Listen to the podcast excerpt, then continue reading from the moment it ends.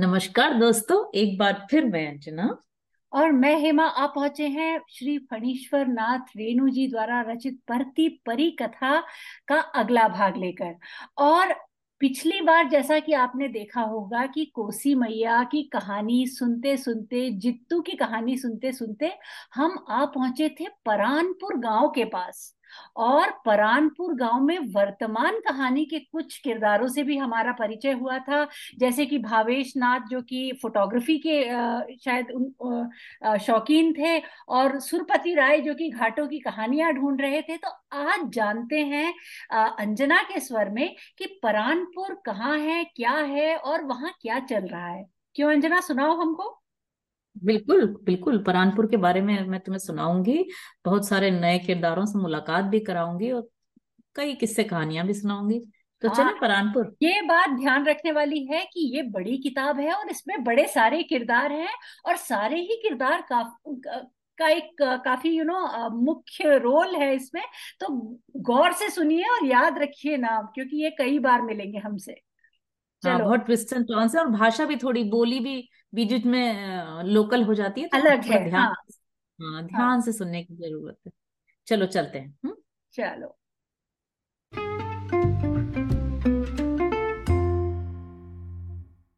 परानपुर बहुत पुराना गाँव है। 1880 साल में मिस्टर बुकानन ने अपनी पूर्णिया रिपोर्ट में इस गाँव के बारे में लिखा है। पुरातन ग्राम परानपुर। इस इलाके के लोग परानपुर को सारे अंचल का प्राण कहते हैं। अक्षरशः सत्य है यह कथन। गाँव से पश्चिम बहती है दुलारी दाई की धारा तीन ओर विशाल प्रांतर। तृण, तरु, शून्य, लाखों एकड़ बादामी रंग की धरती। दुलारी दाय इसकी पश्चिमी रेखा है, जहाँ से हरियाली शुरू होकर पश्चिम की ओर गहरी होती गई है। अपने दोनों हाथों से, दोनों कछार की धरती पर सुख समृद्धि बांटती हुई दुलारी दाय वंध्या धरती की संवेदना में बहती अश्रुधारा जैसी। गाँव के दक्षिण हज़ारों सेमल के पेड़ों का बाग है सेम लबनी फूलों के मौसम में लाल आसमान को मैंने देखा है। अपलक नेत्रों से, अचरज भरी निगाहों से लाल आसमान। सेमल का बाग आज भी है। हर पाँच सात साल के बाद नई पौध। सात साल पहले एक दिया सलाई कंपनी का ठेकेदार आया और सेमल, जिसके फल को गिलहरी भी न खाए, जिसकी लकड़ी से कोई मुर्दा भी न जलाए, शीशम के दर बिकने लगा। लेकिन इसी को कहते हैं तकदीर का खेल। सेम लबनी के जमींदार के अधपगले पुत्र जितन बाबू ने साफ़ जवाब दे दिया, एक भी पेड़ नहीं बेचूँगा। साठ हज़ार रुपये की आखिरी डाक देकर कंपनी का ठेकेदार चला गया। अब हाय हाय करने से क्या होता है? जमींदारी खत्म हो गई। सेम लबनी पर सरकार का कब्जा हो गया है। सरकार जो चाहे करे। सुना है, जितन बाबू ने हाई कोर्ट में अर्जी दी है, सेमल के बाग का सर्वनाश न किया जाए। पागल आदमी को कौन समझाए? किंतु जितन बाबू का परिवार पुराना है। परानपुर गाँव के एक उजड़े खंडहर जैसे मकान की एक कोठरी में बैठकर चित्तन बाबू, यानी श्री जितेंद्र नाथ मिश्र जी, एक टक खिड़की से देख रहे हैं। पोखरे में सुपारी, नारियल, साबुदाना तथा यूकलिप्टस के वृक्षों की परछाइयों को हल्की चांदनी की चदरी धीरे धीरे पिला रही है। कमरे में हरिकेन का प्रकाश है। दीवार पर देगा की एक तस्वीर की कॉपी फ्रेम में लटकी है। आधा दर्जन अर्धनग्न नर्तकियों की टोली, नृत्यरता नायिकाएँ, स्वस्थ फ्रेंच युवतियों की इन रंगीन तस्वीरों की कृपा से जितन बाबू इधर काफ़ी कुख्यात हो गए हैं गाँव में। धौली की माँ ने गाँव भर में प्रचार किया है। हवेली में झाड़ू देने कौन जाए? नहीं करती ऐसी नौकरी। सारी कोठरी में मार नंगी मेम की छापी टांगे हुए हैं। आँख मूद कर कोई कैसे झाड़ू दे, कहो। गाँव के प्रसिद्ध और पुराने लाल पुछक्कड़ भिम्मल मामा ने ग्राम पुस्तकालय के पठनागार में घोषणा की। बुद्धि भ्रष्ट होने से आदमी सब कुछ कर सकता है। जितन इज़ सफरिंग फ्रॉम सेक्सोलॉजिया मलेरिया फैलेरिया डायरिया पायरिया आदि रोगों से भी मारात्मक रोग है यह सेक्सोलॉजिया भिम्मल मामा जितन बाबू की ड्योड़ी में रोज जाते हैं। किंतु उनके कमरे में कभी पाँव नहीं देते।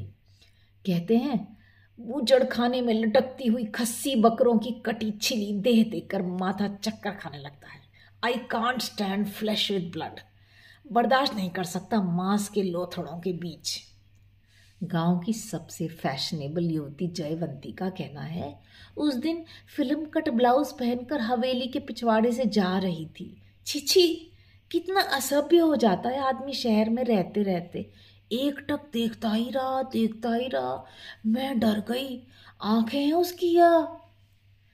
जितेंद्र नाथ रोज इन तस्वीरों की ओर देखकर मन ही मन बुदबुदाते हैं। पिजारो, वैन गॉग, रेनोआ, देगा, तुम्हारी प्रेमिकाओं को प्रणाम। मानुमेंट को एक क्षण भी प्यार करने वाली भद्र महिलाओं को श्रद्धापूर्ण नमस्कार। गाँव के लड़कों ने जित्तन बाबू के पागल होने का बहुत सा प्रमाण एकत्रित किया है। सिलसिलेवार सुनने को मिलता है पटनागार में। किंतु इस पागल अथवा सनकी को छोड़ने से काम नहीं चलेगा। इस गाँव के सामने फैली विशाल परती की डेढ़ हज़ार बीघे ज़मीन का मालिक अकेला वही है। दुलारी दाय के बीच प्रसिद्ध कुंडों का स्वामी। बरदिया घाट से लेकर मीर घाट तक की धरती का जमींदार। दस पंद्रह वर्षों के बाद गाँव लौटे हैं जितन बाबू। परानपुर के पानी में अब फिर मिठास लौट आई है शायद। छह महीने हो रहे हैं, गाँव में जमकर बैठे हैं। टूटते हुए गाँव में यह साबुत किंतु सनकी आदमी। परानपुर ही नहीं, सभी गाँव टूट रहे हैं। गाँव के परिवार टूट रहे हैं, व्यक्ति टूट रहा है, रोज रोज कांच के बर्तनों की तरह। नहीं, निर्माण भी हो रहा है। नया गाँव, नए परिवार और नए लोग। गाँवों का नव निर्माण हो रहा है। टूटे हुए खंडरों को साफ़ करके नींवें डाली जा रही हैं। शिलान्यास हो रहा है। खूब धूमधाम से नई इमारतों की बधाई, कथाई चल रही है। नई ईंट के साथ पुरानी, किंतु काम के योग्य ईंटों को मिलाकर दीवार बना रहा है राजमिस्त्री। अपनी वसूली से वह पुरानी ईंटों को बजा बजा कर कहता है। इसी ईंट को असली सूरजमुखी ईंट कहते हैं।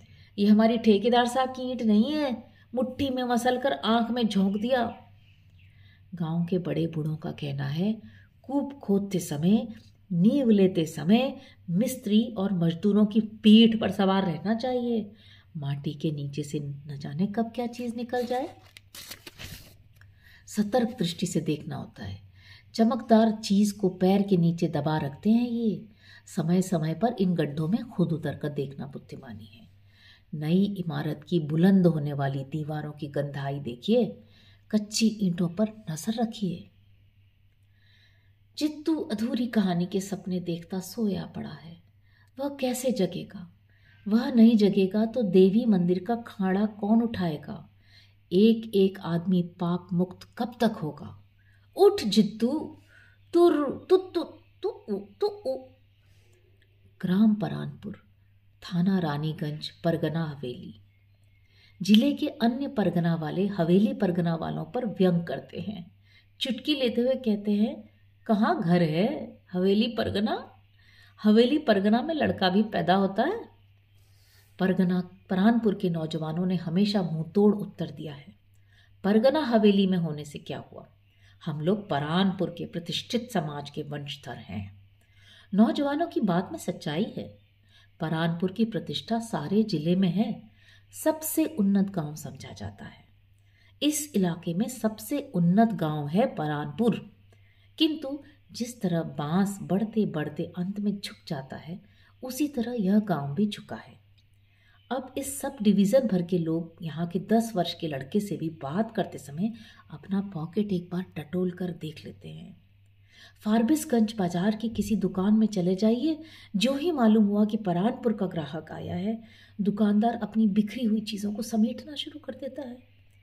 हाकिम हुक्काम भी यहाँ के लोगों की बातों यहाँ के लोगों से बातें करते समय इस बात का ख्याल रखते हैं कि सिर्फ़ एक गाँव में एक ही वर्ष के अंदर सरकार के तीन तीन विभागों के अधिकारियों की आँखों में धूल झोंकी गई। ट्रेन के चक्कर जानते हैं, परानपुर के लोग टिकट लेकर गाड़ी में नहीं चलते। चार्ज करने वाले चक्कर को रोड़े और पत्थरों से भाड़ा चुकाते हैं ये। गाँव की आबादी है करीब सात आठ हज़ार। विभिन्न जातियों के तेरह टोले हैं। मुसलमान टोली छोटी है, पचास घर रह गए अब। परानपुर की पुरानी प्रतिष्ठा की रक्षा आज भी ये सामूहिक रूप से करने की बात सोच सकते हैं। पहले पढ़े लिखे लोगों की ही बात लीजिए। आठ ग्रेजुएट दो एमए, एक शास्त्री काशी विद्यापीठ से पचास मैट्रिकुलेट एक सौ मिडिल पास डेढ़ दर्जन कवि दो साहित्यालंकार और एक नाटककार। लड़कियाँ भी पढ़ी लिखी हैं। ज़िले की एकमात्र साहित्यिक साप्ताहिक पत्रिका में एक कुमारी कवित्री की रचनाएँ हमेशा सचित्र छपती हैं। और रघु रामायणी को क्या कहिएगा? एक अक्षर का भी बोध जिसे नहीं, किंतु बाल कांड तक क्षेपक सहित जिसके कंठ में है। गोस्वामी तुलसीदास जिसे स्वप्न में दर्शन देते हैं, जो तुलसीकृत रामायण को गाँव की बोली में जोड़कर गाता है सारंगी का गीत। उस पुराने पोखरे के पास जो झंडे का बाँस दिखलाई पड़ता है, वही है स्कूल उच्चांगल विद्यालय। सन उन्नीस सौ उनतीस में मिडिल वर्नाकुलर स्कूल की स्थापना हुई थी। उच्चांगल तो 10 साल से हुआ है। हाई स्कूल के लिए पैसे जिस वृद्ध दाता ने दिए थे, उसके लड़कों ने अपने पिता के नाम पर स्कूल के नामकरण का विरोध किया था। चमरू चौधरी हाई स्कूल नहीं the Brahmin H E school. दे जोड़ा है भिम्मल मामा ने। गत पाँच वर्षों से इस स्कूल में कोई हेडमास्टर नहीं टिक पाते। जाति और पंचायत के झगड़े, गाँव की दलबंदी के ऊपर चढ़े करेले की भुजिया कमेटी की कढ़ाई में भूंजी जाती है ना? पिछले साल हेडमास्टर ने कई मास्टरों को अपनी पार्टी में कर लिया और दूसरे ही दिन असिस्टेंट हेडमास्टर की मरम्मत कर दी। असिस्टेंट हेडमास्टर साहब को विरोधी दल के लोगों के अलावा स्वजाति के लोगों की मदद मिली। गाँव में मेजोरिटी शब्द का अर्थ सभी समझते हैं। जब मेजोरिटी है तो क्या बात है? सारे सर स्कूल को घेर कर लाठी, ईंटों और पत्थरों से सभी को अच्छी शिक्षा दी थी। भिम्मल मामा ने इसलिए स्कूल के आगे दी जोड़ दिया। एक कन्या विद्यालय है। उस केले के बड़े बड़े पत्तों के बीच से जो नए मकान का हिस्सा दिखाई दे रहा है ना वही है गर्ल्स स्कूल गाँव की ही अध्यापिकाएँ हैं। विद्यालय की लड़कियाँ कोरस में जनगणमन बहुत सुंदर गाती हैं। डिस्ट्रिक्ट बोर्ड ने प्रस्ताव पास कर परानपुर अस्पताल को बंद कर दिया है। भूमिहार डॉक्टर डॉक्टर को राजपूतों ने मिलकर धमकी दी। कायस्थ डॉक्टर के खिलाफ दरखास्त दी गई। पैसा लेकर भी दूसरी जाति वालों को बढ़िया दवा नहीं देता। और कायस्थों को मुफ़्त में दवा और सुई देकर इलाज करता है। डिस्ट्रिक्ट बोर्ड में अस्पताल को बंद कर दिया, पाँच साल पहले। पुस्तकालय भी है। 1930 में ही स्थापना हुई है। 1944 से सरकारी सहायता मिलती है। पाँच साल पहले रेडियो भी दिया गया राज्य सरकार की ओर से। आजकल बंद है। पुस्तकालयों के कुछ सदस्यों का कहना है चित्तन बाबू के बड़े भाई साहब ने ही पुस्तकालय के लिए अपने बंगले की कोठरी दी थी। चार महीना पहले की बात है। चित्तन बाबू ने स्पष्ट शब्दों में कह दिया यहाँ लाइब्रेरी कहाँ है? खबरदार, यदि बंगले की सीढ़ी पर किसी ने पैर भी रखा तो फौजदारी हो जाएगी। ट्रेस पासिंग का मुकदमा कैसा होता है? किसी वकील से जाकर पूछो। चित्तन बाबू अन्यायी हैं। सार्वजनिक पुस्तकालय को इस तरह हथिया लेना छोटी बात नहीं। निंदा का प्रस्ताव पास। चित्तन बाबू सुनाते हैं, पिछले दस वर्षों से पुस्तकालय वाले सरकार से घर भाड़ा के नाम पर चालीस रुपये माहवार वसूलते हैं। पूछिए, कभी एक पैसा भी दिया है मुझे? चार पाँच हज़ार रुपए की बात है, खेल नहीं। कहाँ गए रुपए? कुछ हिसाब तो होना चाहिए। सरकारी रेडियो बिकू बाबी की बिकू बाबू की सुहाग रात में बजने के लिए गया। उसी रात से उनके यहाँ खराब होकर पड़ा है। लेकिन बैटरी का पैसा सरकार से बराबर वसूला गया। भिकू बाबू और चित्तन बाबू के झगड़े में जातिवाद के पैतरे। फिर से सेक्रेटरी, प्रेसिडेंट कलह काट इसलिए छित्तन बाबू का पंचवर्षीय पुत्र दीप शिखा के पृष्ठों को काट काट कर दीवार पर चिपका देता है। उसे कौन मना कर सकता है? पिछले साल नवीन परानपुर ग्राम पुस्तकालय खुला है। नाट्यशाला का पक्का स्टेज आज भी है। टीन की ऊँची छत आंधी में उड़ गई है। स्थापना 1920 में। 1921 में राज बनेली चंपानगर के दरबार में कलकत्ता का लड्डन कंपनी को पानी पानी कर दिया था परानपुर नाटक मंडली ने। चार पाँच साल पहले तक नाटक खेले गए हैं। अब तो बहुत उन्नत गाँव है परानपुर। सात आठ हज़ार की आबादी है। प्रत्येक राजनीतिक पार्टी की शाखा है यहाँ। धार्मिक संस्थाओं के कई धुरंधर धर्मध्वज, धर्मध्वजी इस गाँव में विराजते हैं। पंडित नेहरू तीन बार पदार्पण कर चुके हैं इस गाँव में। लाहौर कांग्रेस के बाद पहली बार, दूसरी बार 1936 में चुनाव के दौरे पर और पिछले साल कोसी प्रोजेक्ट देखने आए थे तब। पिछले आठ चुनावों में सॉलिड वोट कांग्रेस को नहीं मिला, इसलिए इस बार सॉलिड वोट प्राप्त करने के लिए हर पार्टी को शाखा प्रत्येक मास अपनी बैठक में महत्वपूर्ण प्रस्ताव पास करती है। पिछले आठ वर्ष, दस वर्षों से जातिवाद ने काफ़ी ज़ोर पकड़ा है। राजनीतिक पार्टियाँ भी जातिवाद की सहायता से संगठन करना जायज़ समझती हैं। राजनीति के दंगल में सब कुछ माफ़ है। गाँव में अंग्रेज़ी शब्दों के शुद्ध और अपभ्रंश रूप का धड़ल्ले से व्यवहार होता है। नामिनेशन, मेजोरिटी पॉलिटिस पॉलिसी और सारे गाँव के मामा, भिम्मल मामा, पढ़े लिखे पागल समझे जाते हैं। उनके गढ़े हुए शब्दों का प्रचलन हो रहा है धीरे धीरे ऋषि प्रोड्यूस ट्रा अर्थात डेमोक्रेसी प्रोड्यूस टेलीग्राम परानपुर गाँव के पश्चिमी छोर पर परानपुर एस्टेट की हवेली है। पोखर के दक्षिण वाले महार पर नारियल, सुपारी, साबुदाना तथा यूक्लिप्टस के पेड़ों में बया के सैकड़ों घोंसले लटक रहे हैं। महार से दस रस्सी दूर है कलमी आमों के बाग। पोखरे के पश्चिमी महार पर कचहरी घर है। पश्चिम दक्षिण कोण पर स्टेट की हवेली की पुरानी इमारत का एक अंश आज भी टिका हुआ है। ढहती हुई हवेली की एक एक ईंट पर नागरी अक्षर प पु ह का मार्का है। प पु ह अर्थात परानपुर हवेली। परानपुर स्टेट की मालिक की ड्योढ़ी परानपुर हवेली, परानपुर एस्टेट करीब सत्तर अस्सी साल पहले हवेली की नींव डालने के दिन स्टेट के मालिक स्वर्गीय श्री शिवेंद्र नाथ मिश्र जी ने कालीबाड़ी में प्रार्थना की थी। पत्नीदार से जमींदार जमींदार से राजा राजा से महाराजा का खिताब हासिल करा दो माँ तारा पत्नीदार शिवेंद्र मिश्र ने मरने के दिन भी मान भरे स्वर से कहा था, माँ, मेरी मनोकामना तुमने पूरी नहीं की। पत्नीदार का पत्नीदार रह गया सारा जीवन। शिवेंद्र मिश्र की एकांत मनोकामना भले ही पूरी न हुई हो, किंतु परानपुर स्टेट का नाम ज़िले के कोने कोने में फैला हुआ है आज भी। इलाके के मुकदमेबाज आज भी दीवानी तथा फौजदारी मुकदमों की राय सुनने के दिन शिवेंद्र मिश्र का नाम जाप करते हैं पचास बार। अपनी मनोकामना पूरी करने के लिए शिवेंद्र मिश्र ने जो जो कर्तव्य किए, वे कथा, उपकथा, परिकथा तथा किंवदंतियों के रूप में आज भी सुने जाते हैं। घाट पर अदिया का व्यवहार करो बेगारी, उतरो पार। गाँव के उत्तर पश्चिम कोण में पाव कोस दूर, जो अकेला ताड़ का पेड़ खड़ा है, वही है बर्दिया घाट। वहीं दुलारीदाय आंचल में दीप लेकर प्रकट हुई थी। इस घाट को पार करने वालों को घटवारी नहीं लगती।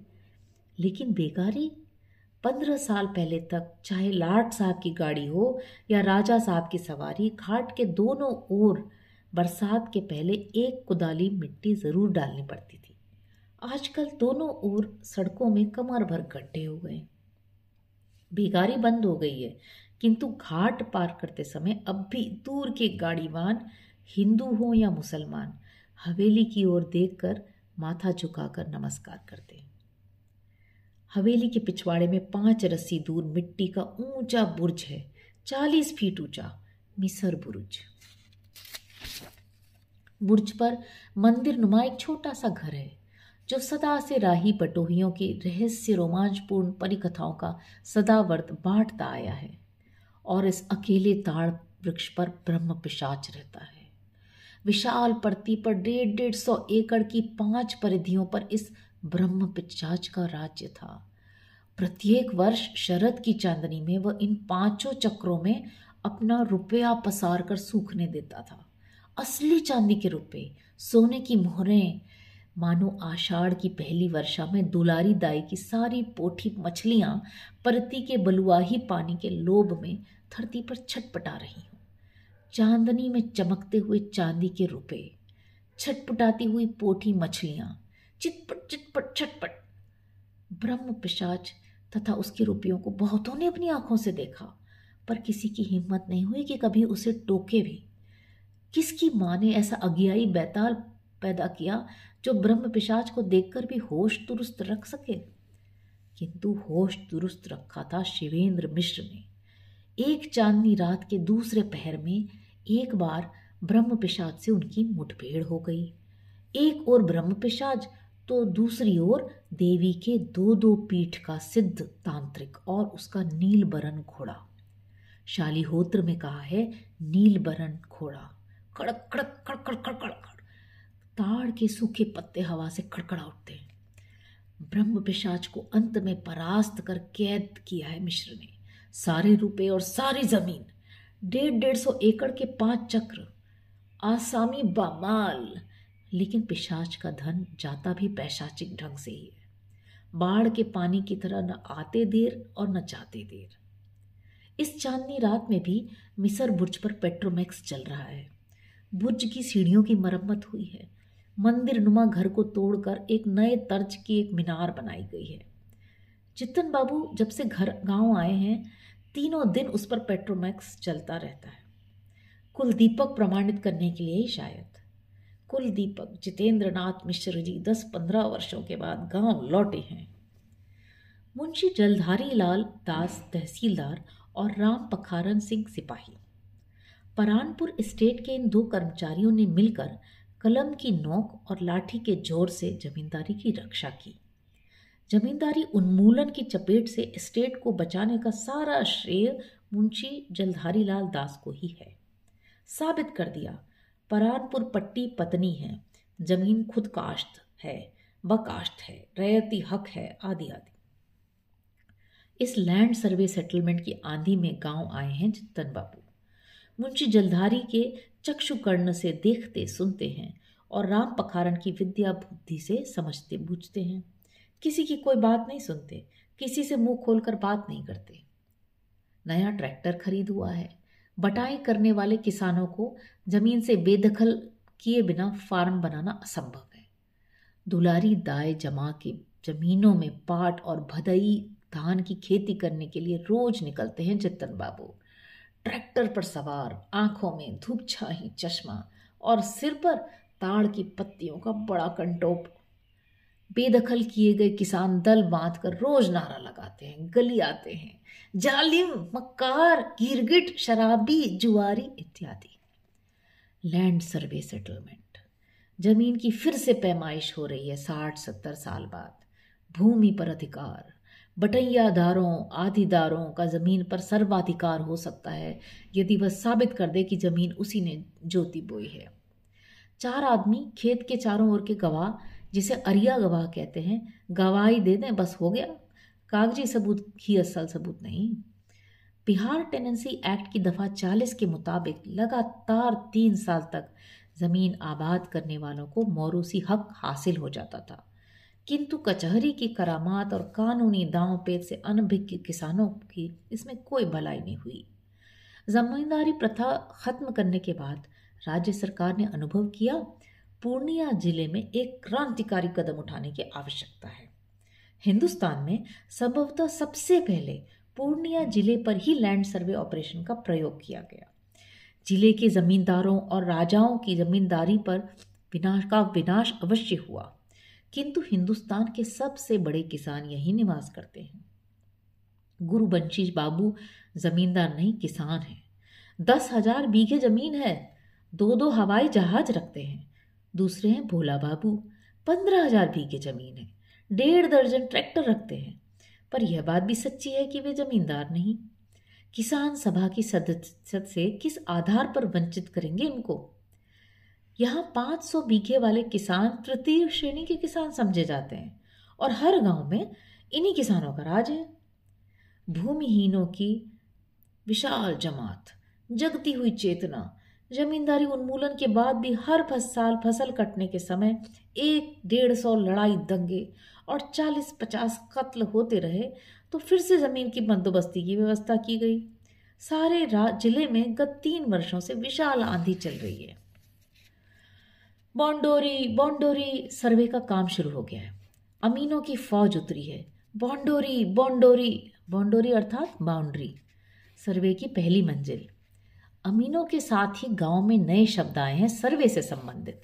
बच्चा बच्चा बोलता है मतलब समझता है। सर्वे की पहली मंजिल, बाउंड्री। फिर मुरब्बा किश्तवार तब खाना पूरी तनाजा, तस्दीक और दफ़ा तीन छः नौ। जरीब की कड़ी, तख्ती राइट एंगल गुनिया कंपास आदि लेकर अमीन लोग अपने टर्नेलों के साथ धरती के चप्पे चप्पे पर घूम रहे हैं। जरीब की कड़ी खनखनाती हुई सरक रही है। खन खन खन। सर्वे के अमीन साहब का कहना है, यदि किसी प्लॉट पर कौआ भी आकर कह दे कि ज़मीन मैंने ज्योति बोई है तो उसका नाम लिखने को हम मजबूर हैं। यही कानून है। यह मत समझो कि बाउंड्री बाँध रहा हो ज़िले भर के किसानों और भूमिहीनों में महाभारत मचा हुआ है। सिर्फ़ भूमिहीन नहीं, डेढ़ सौ बीघे के मालिकों ने भी दूसरे बड़े किसानों की ज़मीन पर दावे किए हैं। हज़ार बीघे वाला भी एक इंच ज़मीन छोड़ने को राज़ी नहीं। दुखरन शाह के कुल में कोई रोने वाला नहीं। अस्सी वर्ष की उम्र है, छोटी दुकान है और पचास बीघे ज़मीन। उसने सोचा फूदान में दो बीघे ज़मीन दान देने से अड़तालीस बीघे तो बच जाएँगे। जब हर चप्पे पर तनाजा पड़ने लगा तो पागल हो गया। दुखरन साहब बेचारा बूढ़ा सीधे विनोबा जी के पास रवाना हुआ। क्या बाबा तुरंत दान देकर तो मेरा महाकल्याण हो गया। लौटा दीजिए मेरी ज़मीन, मेरे दान पत्थर, ले लो अपनी कंठी माला। छह महीने में ही गाँव का बच्चा बच्चा पक्की गवाही देना सीख गया।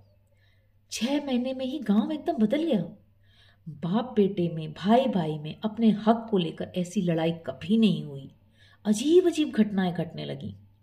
सरवन बाबू की ही बात ले लीजिए। सरवन बाबू इलाके के नामी गरामी आदमी हैं।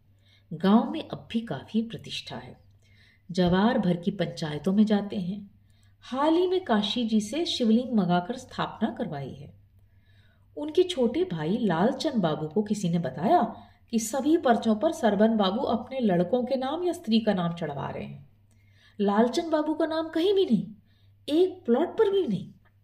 जिन पर्चों पर्चों पर सरचन सरबन बाबू का नाम चढ़ा है, लालचंद बाबू का नामो निशान नहीं।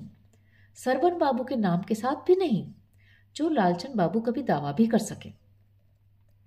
लालचंद बाबू पढ़े लिखे नहीं है तो क्या हुआ? इतनी सी बात उनको समझ में नहीं आएगी। उनके वकील साहब ने फ़ीस लेकर सलाह दी है, मुफ़्त में नहीं। आपको आगे बढ़ने, यानी कानून कचहरी करने की कोई ज़रूरत नहीं है। बड़े भाई को ही पहले आगे बढ़ाइए। लालचंद बाबू ने दूसरे ही दिन मार लाठी से सिर फोड़कर सरवन बाबू को, यानी अपने बड़े भाई साहब को आगे बढ़ा दिया। धन्य है सरबन बाबू। भरी कचहरी में हल्फ लेकर कह दिया लालचंद मेरा कोई नहीं, इसके बाप का ठिकाना नहीं, मेरे बाबूजी के मरने के तीन बरस बाद। टेरेबल! हाकिम ने अचरज से मुँह फाड़ते हुए कहा था, टेरेबल! बड़े बड़े इज्जतदारों की हवेली में बंद, घूंघटों में छिपी बेवा औरतें पर्दे को चीरकर आगे बढ़ाई हैं, अपने नाबालिग वंशधरों की उंगलियाँ पकड़े खड़ी हैं। हुजूर देखा जाए ज़रा इंसाफ किया जाए, हुजूर। इसका बाप कमाते कमाते मर गया।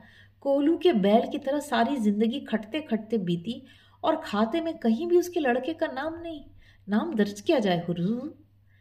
कॉलेजों में पढ़ने वाले विद्यार्थी परीक्षा की तैयारी छोड़कर दौड़े आए हैं।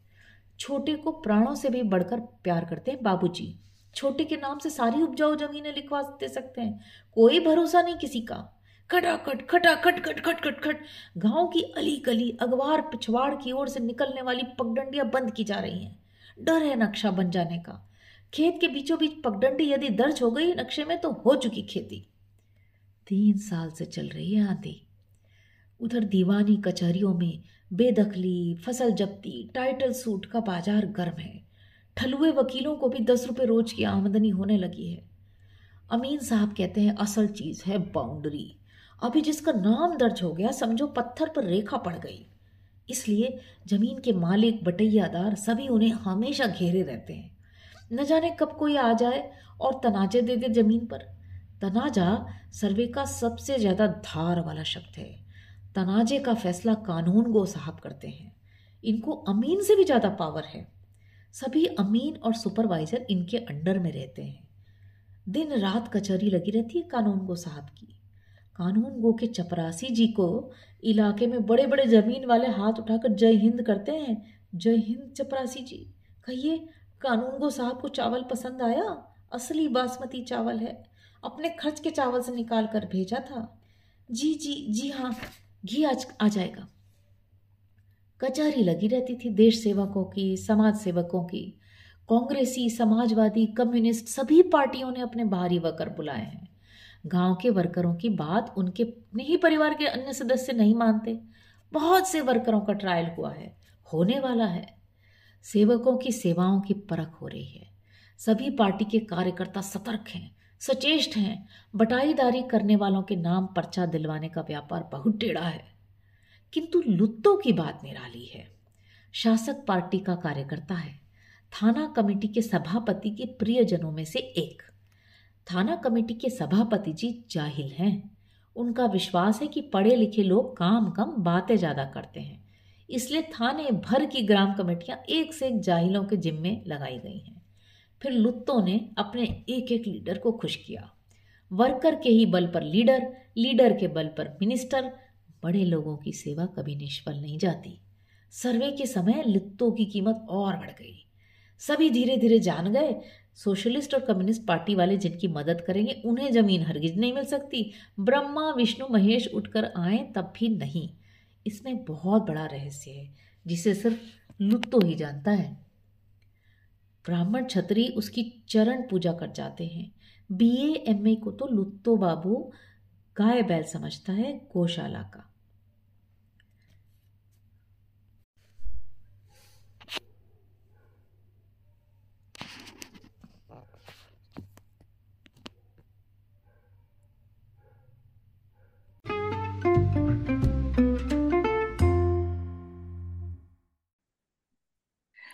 तो अंजना सुन के मज़ा आ गया। और एक बात फिर से दोहराना चाहती हूँ कि ये जो कहानी है इसमें इतनी सारी तहें हैं लेयर्स हैं कि बड़े गौर हाँ। से सुनने की ज़रूरत है।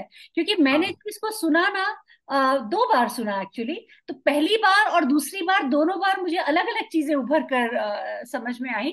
तो आ, बहुत ही इंट्रिकेट और यू नो क्लेवर राइटिंग है। और दूसरी बात तो मैं ये ज़रूर कहना चाहती हूँ कि ये जो आंचलिक उपन्यास है और ये जो जैसे कि इसमें भाषा है और डायलॉग्स है तो तुम्हारे और मेरे अंदर का सोया हुआ अभिनेता जाग उठा है। क्यों? हाँ क्या कहती हो? नंबर वन नंबर वन मैं कहती हूँ कि वो तो कभी सोया था ही नहीं। ये भी ठीक बात है। तुमने ऐसा कैसे कह दिया? ये भी ठीक बात है हाँ।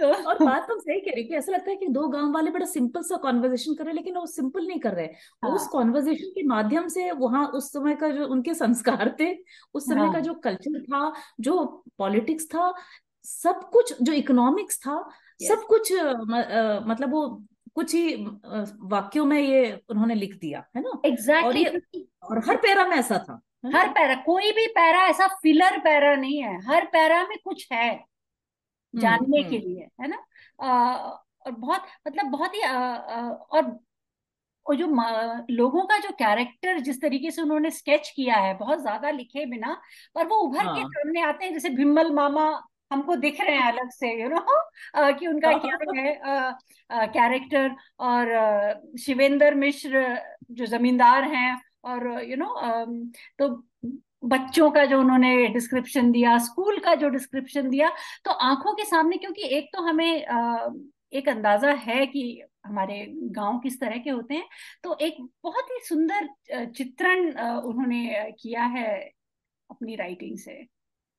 मुझे तो ये सेंटेंस बहुत मज़ेदार लगा जो कि थाना कमेटी के सभापति जाहिल हैं और वो मानते हैं कि पढ़े लिखे लोग काम कम बात ज़्यादा करते हैं। और ये ये बहुत लोगों की धारणा ऐसी है भारत में कि हाँ। पढ़े लिखे ड्राइंग रूम हीरोज होते हैं बस है ना? असली में करते कुछ नहीं है ये लोग। काम कम वाली बात से शायद मैं सहमत ना भी हूँ तो बातें ज़्यादा करते हैं ये बात सच है। ये बात तो बिल्कुल सच ये बात तो सच है। और और अंजना एक और बात मैं बताना चाह रही थी कि ये जो पूरा डिस्क्रिप्शन था ऑब्वियसली लैंड रिफॉर्म और टेनेंसी एक्ट जमींदारी एबॉलिशन की भी इसमें बात हुई। तो हालाँकि बिहार तो कहाँ ये अपना you know north east Nepal border के अंचल की बात चल रही है पर मुझे इसमें एक बहुत फेमिलियरिटी लगी। uh, मेरे पिताजी जो है तंजाउर डेल्टा तमिलनाडु uh, के छोटे से गाँव से आते हैं और uh, मेरे दादा और परदादा और जो पुरखे हैं, वो डेल्टा रीजन में जमींदार कह लो थे और वहाँ टेनेंट फ़ार्मिंग ही होती थी। जैसे शिवेंद्र मिश्र थे जमींदार, शायद उन्होंने हल कभी नहीं चलाई होगी। तो उसी तरीके से हमारे दादा परदादा जमींदार थे, हल कभी नहीं चलाई।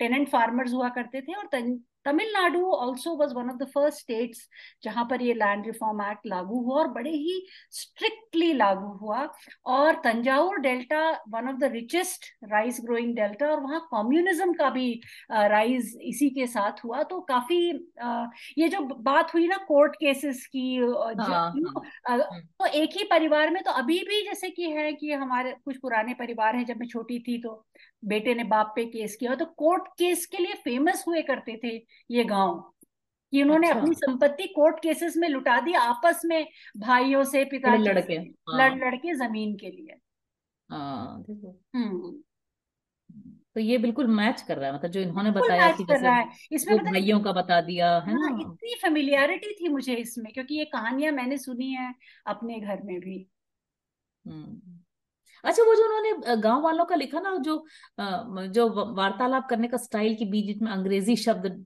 डाल देते हैं है ना? क्या नाम है? मजरोटी। मजरोटी बॉन्डेरी बॉन्डेरी और डेमोक्रेसी। का प्रोड्यूस का भी कुछ था शब्द। तो वो उससे मुझे बहुत मज़ेदार बात याद वो एक्चुअली होता है है ना? ये हमने पहले भी कुछ एपिसोड पहले भी हमने बात की थी कि अंग्रेज़ी जो है एकदम हमने अपना लिया बिल्कुल पूरी हाँ, तरह से अपने ही तरीके से। अपना हाँ, बना लिया उसको पूरी तरह से। अपना बना लिया। हाँ, और एक एक मैं बात याद थोड़ा शेयर करना चाहती हूँ। ऐसी है हाँ, छोटी सी बात हाँ, कि हमारे यहाँ घर में एक सहायक था तो वो भी इसी क्षेत्र से आया था। एग्जैक्टली exactly ये क्षेत्र नहीं लेकिन पूर्वांचल से। तो हम्म। वो वो भी बीच में ऐसे अंग्रेज़ी शब्द बहुत डालता था। तो हम्म। कितनी बार मैंने उसको समझा दिया पंद्रह साल हमारे साथ रहा कि हर बार बोलता था फेटरडे नहीं आऊँगा मैं सैटरडे नहीं बोलता था वो हमेशा फेटरडे पता नहीं क्या गाँव से सीख के आया था बचपन से तो बड़ा मज़ेदार लगता था उससे अंग्रेज़ी सुनना बीच में वर्ड्स हाँ। बड़े हाँ। बड़ा ज्ञानी था पॉलिटिकल पॉलिटिकली वेरी नॉलेजेबल जो कि इस क्षेत्र के लोग बहुत होते हैं बड़े इंटेलिजेंट होते हैं बड़े वाइज होते हैं हाँ। है ना ये तो सब जानते हैं they are very very wise and very up to date about what is happening मतलब yes. हिंदुस्तान में पूरी दुनिया में है ना hmm. और एक और चीज़ थी बचपन से जुड़ी हुई कि वो उन्होंने लिखा ना कि वो, वो दीपशिका के पन्ने काट काट के बस चिपकाता रहा लाइब्रेरी का तो हाँ, वो नहीं हाँ, पाया कोई कदम रख नहीं पाया। हाँ, तो वो दीपशिका मैंने बहुत ढूंढी है माँ मुझे मिली नहीं कि कौन सी मैगजीन थी दीपशिका फिर एक नेपाल की कोई दीपशिका का कुछ विकीपीडिया में मिला हो सकता है उसी की बात उसी की बात कर रहे हैं क्योंकि आ, इस कहानी में वो आ, नेपाल और भारत ऐसे ज़िक्र नहीं है उस पूरे एरिया की बात है जिसमें हाँ। नेपाल भी सम्मिलित है। हाँ काफ़ी पॉसिबल है। तो हाँ. मेरे को क्या याद आया कि बचपन में हमारे घर में एक मैगजीन आया करती थी। बचपन में नहीं मतलब हाई स्कूल में जब हम लोग पढ़ा करते थे तो क्रिकेट सम्राट एक मैगजीन होती थी। पता नहीं तुम्हें याद है कि नहीं? उसमें सब क्रिकेट और स्टैटिस्टिक्स और सब चलता रहता था। तब ये सब तो था नहीं ना बाकी ज्ञानवर्धन के जो साधन आजकल है सोशल मीडिया हाँ, और इंटरनेट हाँ. तो उसमें पोस्टर्स खूब आते थे सेंटर पेज और पोस्टर्स और मैं खूब निकाल निकाल के अपने रूम में कबर्ड पे चिपकाती थी और हर हफ़्ते मैं जब चिपकाती थी मुझे पापा से इतना लेक्चर सुनना पड़ता था कभी इवन मुझे याद है अभी तक सरफराज नवाज़ का भी मैंने लगाया था जिसका भी तो आता था मैं चिपका देती थी। हाँ तो ये क्रिकेट के दीवानों के के बारे में तो मैं अच्छे से जानती हूँ एक तो तुम मेरी दोस्त और दूसरी मेरी बहन मेरे घर में तो हमारे हम कमरा शेयर करते थे मैं और मेरी बहन तो उसने सारे इमरान खान की वो बहुत फ़ैन थी और अब उस बारे में थोड़ा थी तो हाँ तो इमरान खान और यू you नो know, बहुत सारे उस तरीके के पोस्टर हम्म। थे। तो मुझे ऐसा कोई लगाव नहीं था किसी से पर ये बात ज़रूर थी कि जैसे कि इसमें है तनाजा और तस्दीक की ज़मीन पे हक तो लगाना है तो अब भाई कमरा शेयर कर रहे हैं दो दीवार तुम्हारी तो दो दीवार हमारी। लगा तो मैं किसी के भी मतलब कि रैंडम नादिया को मानची का मिला तो लगा दिया। मतलब किसी का भी आभा का नियम का पर अपनी दो दीवारें मुझे भी चिपकानी है ये मुझे अभी भी याद है कि कब्जा ना हो जाए। हाँ कि कब्जा करना यस हाँ। अच्छा उन्होंने एक शब्द कहीं यूज़ किया था जब वो बुर्ज के बारे में बता रहे थे ना ब्रह्म पिशाच और शाली होत्र का किस्सा हाँ, उन्होंने बताया तो हाँ, शाली होत्र तुम्हें मालूम है कौन थे? नहीं। तो मैंने थोड़ा पढ़ा कि शालीहोत्र कौन थे? अग्निहोत्र से ऐसा सिमिलैरिटी जैसी लगती ना? हाँ। तो शालीहोत्र ऋषि थे और हाँ। उनको फादर ऑफ़ वेटनरी साइंस माना जाता है। अच्छा। और उन्होंने हाँ शालीहोत्र संहिता लिखी है जिसमें आ, बाकी जानवरों के साथ साथ घोड़ों का स्पेशली पूरा मेडिकल साइंस हाँ तो मुझे बड़ा शायद इन्होंने दिया है। हाँ और ताड़ के पेड़ पे ब्रह्म पिशाच इस सबसे मुझे याद आई कि बचपन में ये कहानियाँ हमने भी सुनी थी। याद है कि ना वो पीपल के पेड़ नी पेड़ पे चुड़ैल होती है और, हाँ। रात के वक्त हमारे इटारसी में एक चौकीदार हुआ करते थे वयोवृद्ध। तो वो ऐसी ऐसी क्योंकि हम लोग बाहर घूमते थे काफ़ी छोटे थे तो वो डराने के लिए बताते कि नहीं वो तो बहुत दर... मतलब बचपन में तो बहुत डरते थे। और उल्टे पाव होते हैं चुड़ैल के ये सब ना हाँ। बहुत बिलीव करते थे हम मैं तो बहुत डरती भी थी। और वो विक्रम और बेताल एक सीरीज़ आती थी ना। ऑफ़ कोर्स वो तो बहुत बढ़िया कितनी पॉप कितनी अच्छी थी कितनी पॉपुलर हम्म। थी। तो एनीवे anyway। पढ़े लिखे लोग जैसे हम उनको सत्य न साबित करें कि पढ़े लिखे लोग बात बहुत करते हैं। तो हाँ। आज की बातचीत हम आज यही समाप्त करते हैं। हाँ। और अगली बार जितेंद्र नाथ मिश्र जी के साथ और परानपुर में और क्या क्या पॉलिटिक्स होगी नया ताज़ा हेमा लेके आएगी है ना? तब हाँ। तक के लिए अब हम लेते हैं आपसे विदा। Bye bye